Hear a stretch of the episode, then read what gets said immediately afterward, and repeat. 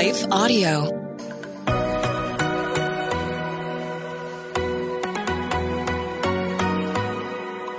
Do you sometimes doubt if you're truly hearing God's voice or if it's really your own? Or have you been in a season where it feels like He's completely silent? Have you been praying for a way to learn how to hear His voice more clearly?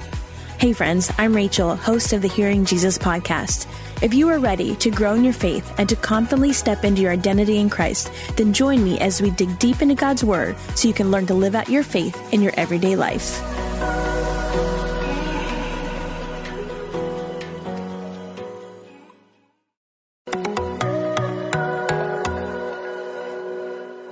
Everyone, welcome back to the Hearing Jesus podcast. I'm your host, Rachel Grohl, and today I've invited John Burke to come on the show to talk about a fascinating topic that I think you're going to find super interesting. John is a best-selling author and an expert in the field of NDE, near-death experiences, which you may have heard. That's been such a trending topic lately. So um, I thought it'd be really interesting to talk to John about the content of his new book and about heaven and all things about the God of heaven. So John, welcome to the show. And can you share with the audience just a little bit more about you and yourself and the work that you do? Yeah. Well, first, thanks for having me on, Rachel. Appreciate it. Yeah. I came to faith out of a skeptical, agnostic background, I had decided that Jesus was just a legend and God, who knows if there even was a God. I studied engineering and I worked as an engineer. So I've always been very analytical and, you know, how do you know? Kind of always asking that question. And it was actually when my dad got cancer, someone gave him the very first research on what's now called near death experience when people clinically die. Their heart stops beating. They have no brain waves, some for minutes, some for hours. And yet they are resuscitated either by modern medicine or quite honestly, I think miracle many times. I think it's God just raising up these witnesses. But I'm reading this and I said, Oh my gosh, could this actually be evidence that this whole God afterlife stuff is real? And it opened my mind to start seeking God because I'd I'd gotten pretty close, like nobody could answer my questions. And then, you know, I was actually invited into a small group Bible study not long after that, and I started asking the question. I started reading the scriptures and really studying them, and and I came to faith in Jesus, actually for very different reasons than NDEs. Though in in this new book, Imagine the God of Heaven, I put some of those in there. Some of the the ways that God has historically been making it very clear who he is and how we can know that he is the God of all nations. And, uh, and that really convinced me that, okay, this God is real. And I, and I gave my heart to him. And, um, I was always curious, like, okay, so what are these near death experiences and how do they relate to the scriptures? Because I've, I've always loved the scriptures. I've loved, I've loved studying it.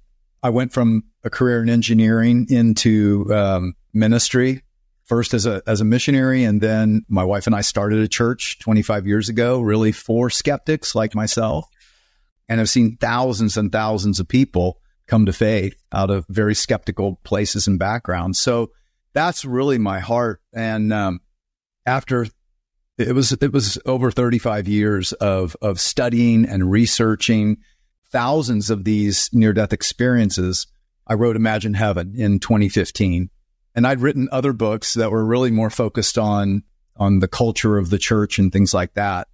But I felt like God finally said, okay, you know, that, that kind of compulsion you've had your whole life to try to understand this. It's time to ride on it. And I had spoken on it. I, I actually did an apologetic kind of talk at the University of California, Santa Barbara in 1989 wow. on how near death experiences, what they're commonly saying, how they relate to what the Bible's been teaching about the life to come.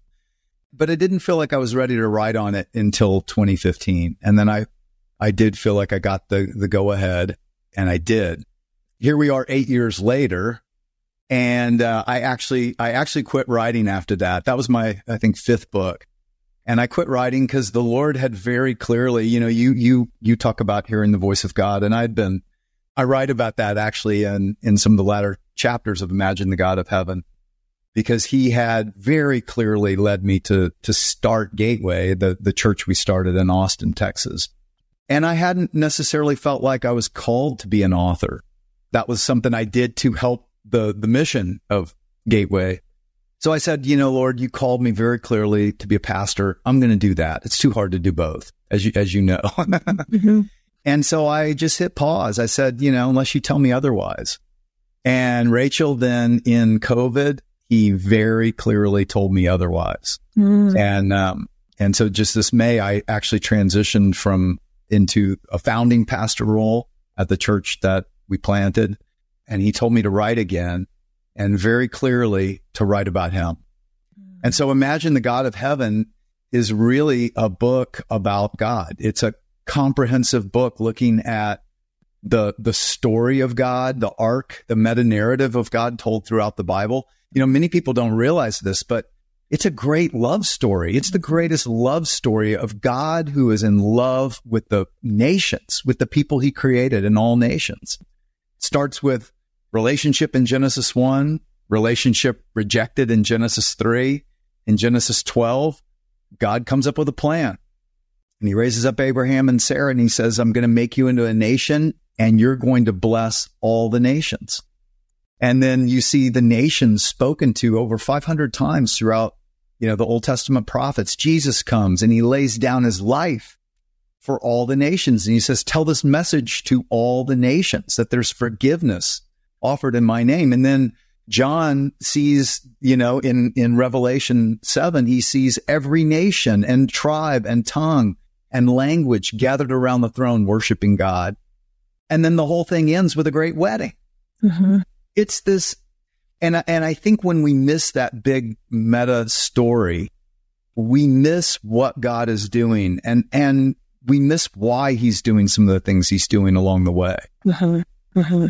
Yeah, that's powerful. And, you know, I think people, especially now in the last couple months, people are in this place of really taking stock of what they're placing their hope in and they're looking for something they can grasp onto. And I think one of the things that's been surprising to me is yes, while we have historical rates of anxiety and depression, especially in young people, we also have historical rates of people coming to faith in Christ for the first time.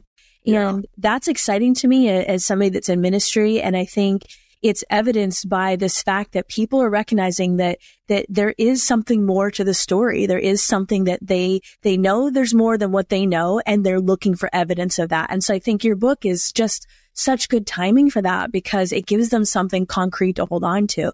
And it's not that they can't with scripture, but I think sometimes we tend to take scripture for granted in the sense of you know, it's part of the reason why we have the show that, that I have. It's we're helping people to understand how is this relevant to my everyday life.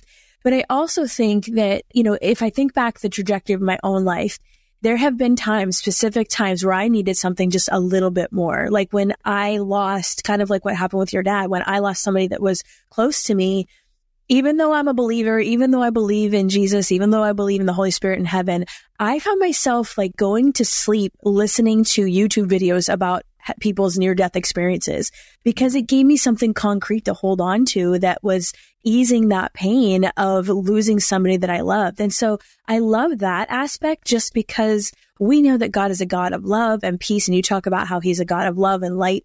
And I think when people are hurting, that is a message that God uses to just permeate their, their soul and get them to a place of, of healing. And so I love that aspect of this book that it does give us something for those skeptics that are like, you know, the people that you feel called to minister to, especially something for the spe- the skeptics to even answer some of those lingering questions that they have.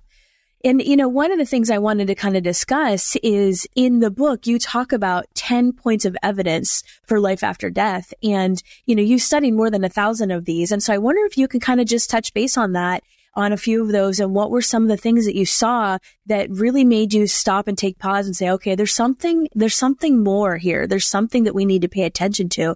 And then also how those lined up with scripture and the God of the Bible. Yeah, absolutely.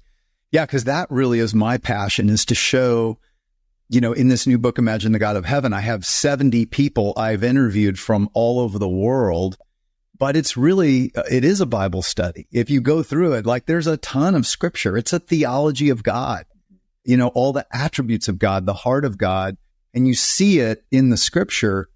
But when you hear them talk about what that's like, you know, what I think it does and what I think it, it will do for believers, not, not just non-believers, but even more so believers is it breaks open the box we have God in.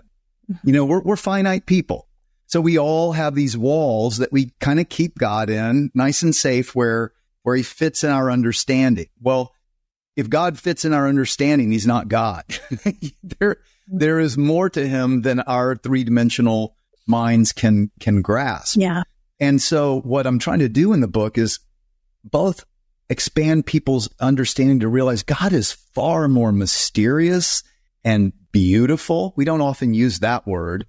Beautiful and majestic and, you know, sovereign, all those omnipresent, omniscient, all those big Bible words. But what do they mean? What does that look like so that it moves your heart to trust him more? Mm-hmm. But then on the other side of the box is a lot of people don't realize how relatable God is, like how personable. He's actually a fun person to be with and that he's always with you. And to understand that makes you just fall in love with them and go, why would I hold anything back? But I'm, you know, I had to first be convinced that we ought to even pay attention to these near death experiences, like you said. And, and yes, there are always people throwing out alternate explanations. So in chapter two of Imagine the God of Heaven, I, I go through the 10 points of evidence that could not only convince me, but convince a lot of skeptical medical doctors mm. that this is, this is real, what's happening.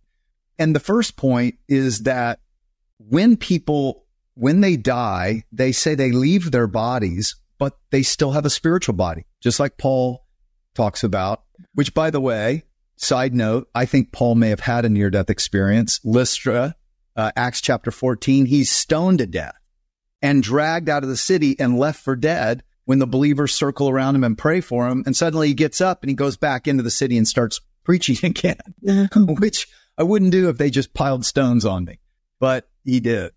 And then he says in 2 Corinthians 12, 14 years ago, whether in my body or out of my body, I'm not sure but I was taken up to heaven and I heard and saw things inexpressible. Mm-hmm.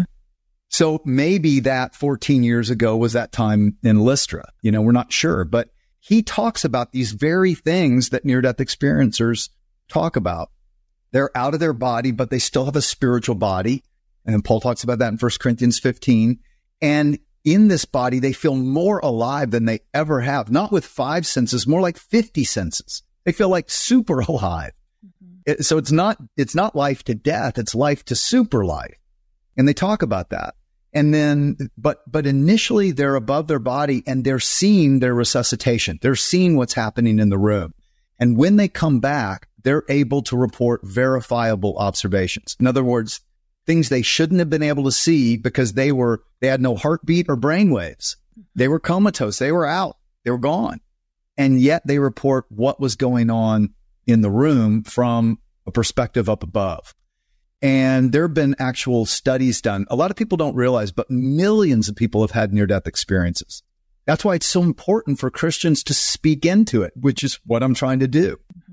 Biblically connect the, the dots because, you know, millions all around the globe. Gallup poll found one out of 25 Americans, that's 13 million Americans, has had a near death experience. Wow. So there have been a lot of studies done as well one study looked at verifiable observations of people having near death experiences found that 92% of the observations that, that could be checked out were completely accurate. Another 6%, you know, each person might make 10 observations or so, had some details missing. Only 2% were inaccurate. Turned out that was one patient. It was just inaccurate. Mm. And so the verifiable observations is really what got my attention. But that's just one of 10 points. And I won't go through all of them. But another one is, you know, all around the globe and in Imagine the God of Heaven, I interview people from every continent and they report the same overlapping experiences. And yet they're somewhat unique as well. So when you think about 32% will have a life review in the presence of this God of light and love. 57% will encounter deceased relatives who come to meet them and it's this great reunion. And so they overlap with varying percentages. So if it's just a blip in the brain or just some, it's not, it's definitely not a drug induced hallucination, like because whether people have drugs in the hospital or not doesn't indicate whether they have an NDE at all. So there have been studies done showing that. But, you know, why would, why, if it's just a blip in the brain at death or endorphins flooding your mind, why wouldn't 100% have a life review? It's just a brain thing, mm-hmm. right? Why only 32%?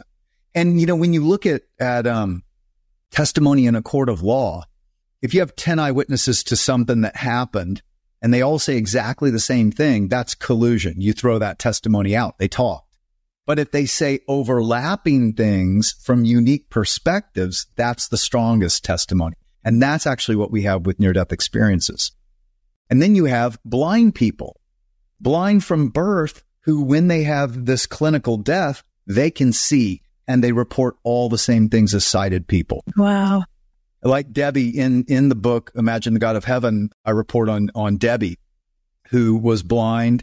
She drops on the floor of her bathroom and is gone. She was, she was dead for minutes. Her mom rushes in uh, when she hears that and Debbie is up above and is later able to report to her mom what her mom looked like, but also what she was wearing. And she said, you were wearing a robe and it was dark color. And she said, yeah, it was my black bathrobe. And she couldn't specify the color, but she knew it was a dark color. And then Debbie travels to this beautiful heavenly place where she's greeted by her grandmother, who she had never met her grandmother because her grandmother had died when she was just, you know, a, an infant. And yet she meets her grandmother. And when she comes back, she's able to describe what her grandmother looked like. Her mother said, yes, that's, that's right. But that's what she looked like when she was like 30. But that's a commonality of near death experiencers. Many times when they see their deceased loved ones, people are around 30. They're like in their prime. And so you see these things and, and others who also on the other side have met those who were deceased, but they shouldn't have known because they hadn't met them, like mm-hmm. children who have a near death experience and they meet their siblings on the other side that they didn't even know they had. And when they come back, they tell their mom or dad, I met my brother or I met my sister. And you're like, you don't, you don't have a brother or sister. And then they, aha, oh, we had a miscarriage, but we never told you about that. And so you have all these points of evidence. And one of the biggest ones, and why I wrote Imagine the God of Heaven, is that 48% of people having near death experiences experience the same God of light, of light that is brighter than the sun, they say by a thousand times, but not hard to look at, mesmerizing to look at. And there is a love that they experience in the presence of, of this God that our word, word love just doesn't do justice to. Like every relationship you can imagine, the deepest love you can imagine, it just blows it away times a thousand. And this God is not an impersonal force, but personal. And in his presence, many get a life review and they're told you must go back. You still have a purpose on earth. Many know he's Jesus. Some, and I have, I have stories of people in Imagine the God of Heaven who knew nothing about the triune God, and yet that's who they describe. Wow. It's phenomenal.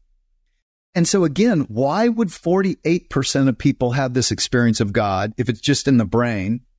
It's just a death thing that all humans go through. Why wouldn't all? And then even then, why would, and you know, I have, I have people from Hindu backgrounds and Muslim backgrounds and Jewish backgrounds and Buddhist backgrounds and even non-Christian backgrounds and Christians. And yet they don't experience the gods or nothing like they expected. They encounter the same God of light and love. Why? If this is just a blip in the brain or it's some kind of chemical reaction. Do they ever have the opposite kind of experience, like a hell type experience? I mean, have you heard some of those kinds of alternate kinds of stories?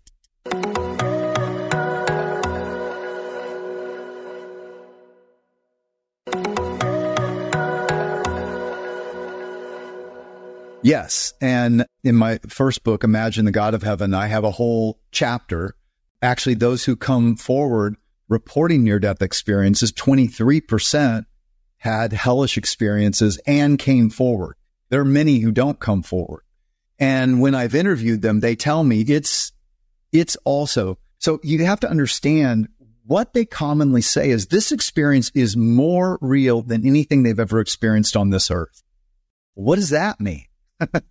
how can you, how can something be more real and more real in a wonderful way, but also more real in a horrific way, depending on what that experience is? And so, yes, in Imagine the God of Heaven, I, I, I go into a whole chapter. But you know, interestingly, Rachel, when God brought me these stories, these 70 stories in Imagine the God of Heaven, many of them experienced both. Mm. First, they did see a vision of this hellish place. They cried out to God in repentance and they were rescued by him and also saw this heavenly place. Now, I think it's really important to, to note for especially students of the Bible. One of the things that took me a long time to write is, you know, there, there's some places in scripture like Hebrews 9, 27, which says it's a, then comes the judgment. And so I was always like, okay, well, how do you reconcile this? What, what are these near death experiences? And it took me studying it long enough to see that one commonality that people have is they, in this experience, come to a border or a boundary they knew they couldn't cross over and still come back to earth. In some cases, in, in Imagine the God of Heaven, this new book, Jesus tells them, you know, do you want to go on or do you want to go back? Or he says to them, you haven't died yet. You, you need to go back. You still have a purpose on earth. Yet they had died. They had no brain waves. So by our definition of death, they were clinically hmm. dead, but they weren't eternally dead or eternally alive. And so it's something in between. You know, it, it talks about in, in Revelation 20, the second death, right? So, so that is something that happens after I believe we, we cross over. I think these are helping us see maybe the nuances of this process of death that we don't fully understand. Right. I also think that's why people can still cry out to God and he rescues them. Mm-hmm. Because I don't think once they cross over, you know, Jesus said there's a great chasm and you don't, you don't cross over and that our decisions here on this earth, our choices really do matter and that they're eternal. And so I, I don't think once people do cross over that border or boundary, they can still necessarily cry out to God and be rescued. But I do see that he gives them every, every opportunity because they're meant to be his children. Yeah. And so, you know, I, I have, I have stories in Imagine the God of Heaven that I think is the most amazing one global evidence of the reality of the God of the Bible, but two, it shows you the heart of God for every person. Mm-hmm. You know, Santosh Acharjee is a was a Hindu, grew up in India, manufacturing engineer, very smart guy. He hears code blue when he's in the hospital. His, his pancreas or his gallbladder erupted into his pancreas. He's up above his body. He's, he, he says, I thought there would just be nothing, or maybe you come back as another life form. He said, but that didn't happen. This brilliant God of light comes to him. He said, I knew this was a divine light. I knew this was the ultimate authority. I had to obey this light. He said, but I fell in love with this light. And then, you know, I won't tell the whole story. You can read it. It's fascinating. But God takes him to this place and he's looking out over what he described to me as this giant compound. It's, it, it was a city, but it was like a, this giant walled compound in India. My church helped build a hospital in India. So there are these walled compounds everywhere. So it looks like that to him. But he said eh, on the other side, you can see for thousands of miles. That's a commonality I write about as well, which interestingly, John also talks about in Revelation 21. Because think about it. He's up on a very high mountain, he said. The Spirit takes him to the very high mountain. He's looking over this holy city of God and he reads the names on the foundation stones. How? He this telescopic vision Same thing that near death experiencers talk about. And so Santosh is talking about how he can see this giant city and inside these magnificent buildings. He calls them mansions and buildings of otherworldly building material. And it's so serene. He said, just gorgeous. And the people, and it feels so peaceful. He wants to go in and he looks and he, he sees and he said, I counted. There were 12 gates all around and the city was in a large square shaped. And then he noticed outside the gates angels and he realized I'm looking at the kingdom of heaven. And he wants to go in. And then he looks down to his left and he sees an abyss, an outer darkness. And he describes exactly a, a, hellish place like Jesus described. And, and he realizes, I don't want to go there. I want to go in here. And then he turns and looks and he says, I see the Almighty on a throne. And so now God appears not as this giant light, but as this man. But he looks up into the eyes of this man on this throne and he said his eyes were like light. Well, he's describing the risen Jesus. He's describing what Daniel saw, you know, by the river in Daniel 7 and then John and John in Revelation chapter 1. And he knows when he looks into the Almighty's eyes, he gets a life review and he realizes, I deserve that place. Mm-hmm. And he starts, he falls on his knees and he says, forgive me, Lord, forgive me, forgive me. And then when, when God speaks to him, he has such tenderness and love and compassion. It confuses Santosh. And he says, I'm going to send you back. And when I do, you must love your family and especially your daughter. She needs your help right now. Now think about that. Like here's someone who he doesn't know God, but God knows him and even his daughter and even what his daughter needs and he cares. That's the heart of God for every human. And long story short, Santosh sees a very, he calls it a narrow gate right next to the throne open to him. And he says, he gets bold and he says, Lord, when I come back, I want to go through that narrow gate. I want to go into your kingdom, into that narrow gate. He comes back to earth. He starts seeking God with all his heart. And he's like, who was this God? This is not the gods I learned of. Who was this God of love and compassion and mercy? Why was he merciful to me? I deserve that. I knew it. And yet he gave me mercy and compassion. And his daughter gets invited to a church to sing. She was a choral major and Santosh and his wife go to hear it and he experiences the same love of the presence of that God. And the message that day was on the narrow gate mm. and how Jesus in, in Matthew, I think it's Matthew seven, and then John chapter 10, how Jesus is the gate through which the sheep enter in the kingdom of heaven. He goes back and he reads the Bible. He's like, everything I experienced is in this book. Now that's just one of 70 stories like that. Bibi, a Muslim related to the Prophet Muhammad in Tehran, sees in her, when she has a heart attack, sees that same, describes that same Almighty God that Santosh did, but he says to her, I am he who is. Well, that's what God said to Moses when he appeared as this brilliant light on Mount Sinai in a bush that didn't burn the bush, right? Mm-hmm. And so you see that, I mean, Swadik in Rwanda as well. Jesus rescues him from this hellish experience. And he says he, he, this, this man of light comes into this room and rescues him. And he had holes in his hands and he had a beard and a, and a white robe, but the robe was just exploding with light, brighter than the sun that just pierced through his eyes.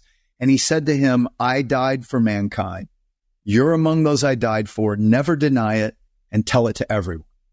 Well, Swadik today is an Anglican priest and he's had seven attempts on his life.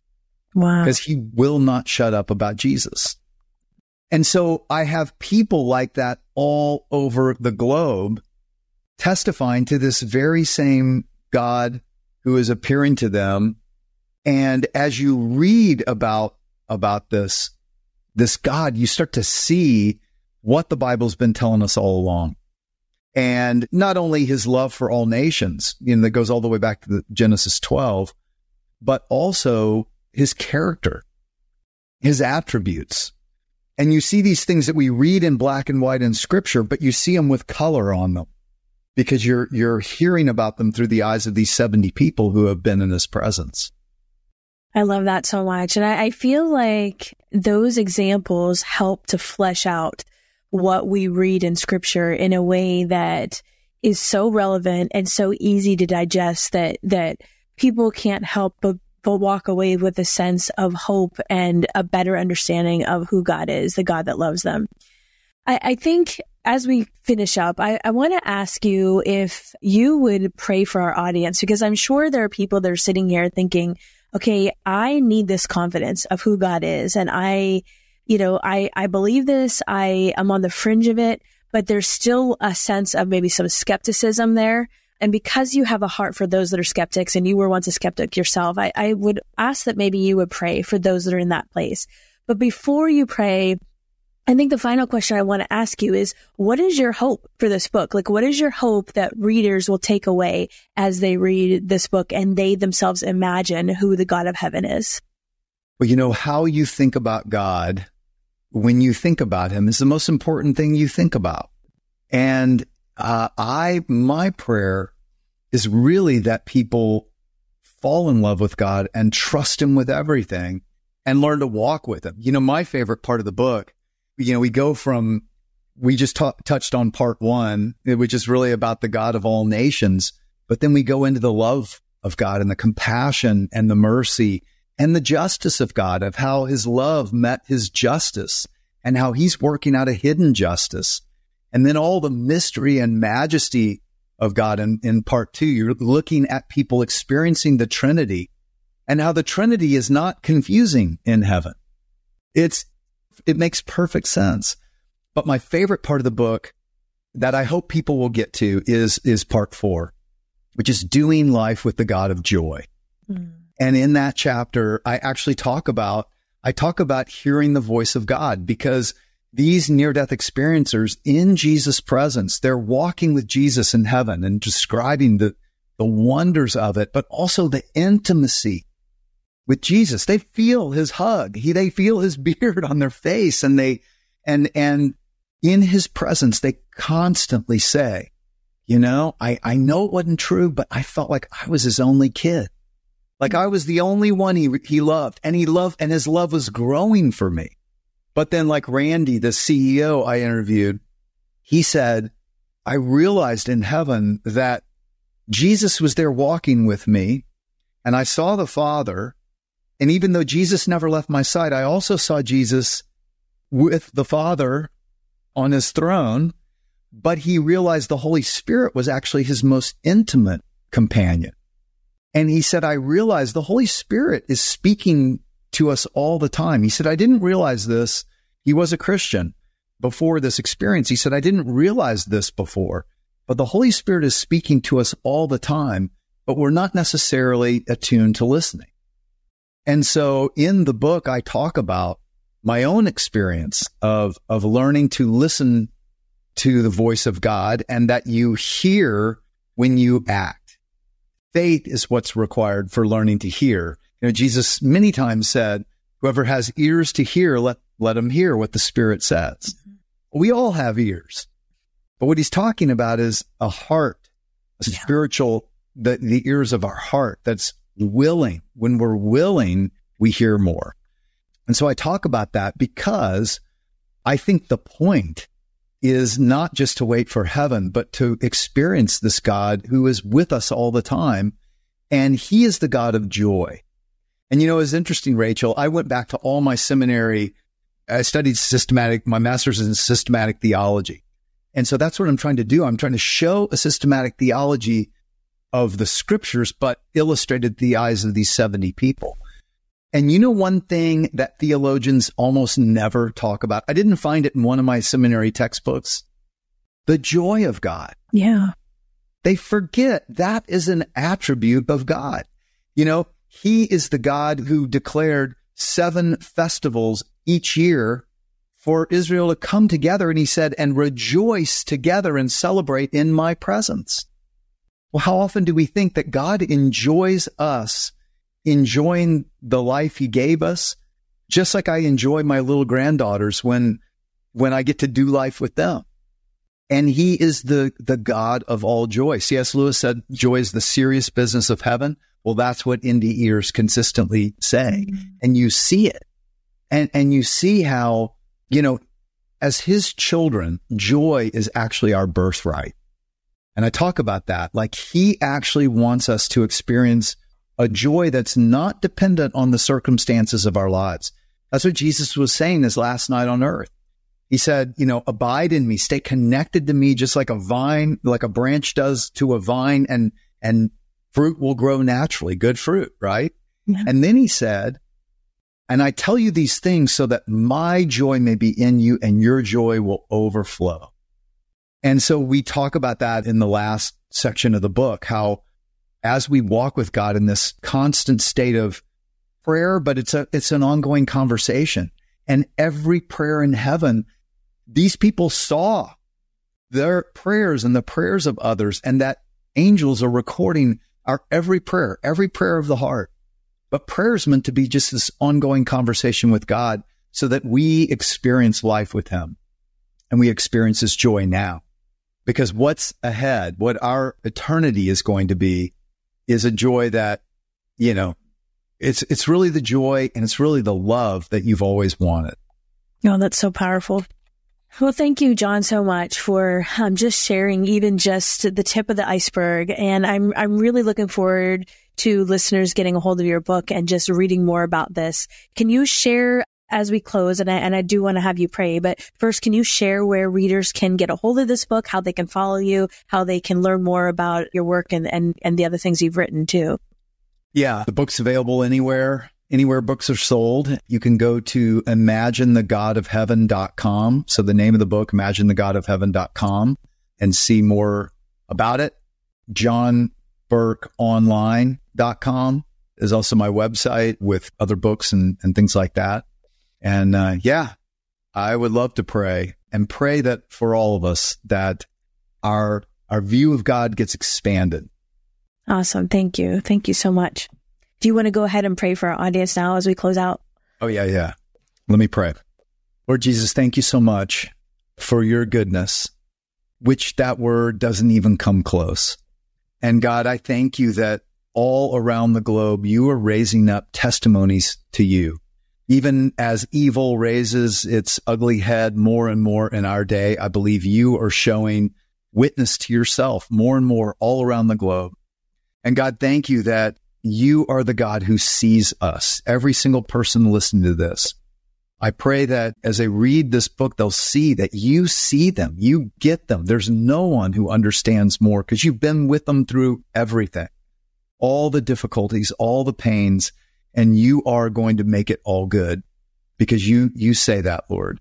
And so, God, I pray that we would, we would just love you more and trust you more as we see more and more of who you are and we stretch our imaginations to see that you are the one we've always wanted. And I pray this in Jesus' name. Amen. Amen. John, thank you so much for being with us today. We'll be praying for this whole next season of transition that the Lord would continue to bless you as he gets this message out. Thanks, Rachel. Appreciate it. Hey, friends, as we lean into a new month and we continue to learn and grow together, there's a couple resources I want to make sure you know about so you can take advantage of. The first is our Patreon page, and the link for that is in the show notes. And on the Patreon page, we have a couple things. We have a dedicated space that is for discussion, for asking questions. You get easy access to me where we talk about things, we hold each other accountable. There are resources that go with the show, like a journaling prompt worksheet download for every single adult show. We also have family discussion guides. And what's really been neat about those is that on the kids show, every day I talk about the same content that's on the adult show, just taught in a way that kids can understand. Then the family discussion guides create an environment for you to process that information with your children. You can use that at the dinner table or even as part of your devotional routine. There's some suggested prayer and activities and things to help you connect that content to the appropriate age for your children. So all of that is on the Patreon. Also, there's some prophetic words, extra videos, transcripts, all those kinds of things. The second is on our website If you go to shehears.org, there's a shop resources page that has my Bible studies that I've written, links to different journaling Bibles, note taking Bibles, all sorts of resources to help you grow. And then also on our website, we have the coaching section. If you are finding that you need some spiritual direction or life coaching, that is available for you as well. And that's really good to help you process what you're learning. If you're feeling stuck, if you need to work through something, if something just isn't sitting right, or if you want to teach this content and you need to help develop a plan, I'm available to help you do that as well. Again, all of these are resources to help you grow in your spiritual life and hear God's voice more clearly. I want to take just a second to thank the team at Life Audio for their partnership with us on the podcast. If you go to lifeaudio.com, you will find dozens of other faith centered podcasts in their network. They've got shows about prayer, Bible study, parenting, and more. Hey, friends, if this podcast helped encourage, empower, or equip you in your walk with God, I would love it if you would head over to Apple Podcasts and leave me a review. That's the number one way you can support my show. You can also join our free Facebook community or Instagram page where I share inspirational tips, bonus content, resources, and prayer throughout the week. Hey, I want you to know I'm praying for you. Know that you are so loved. Keep going.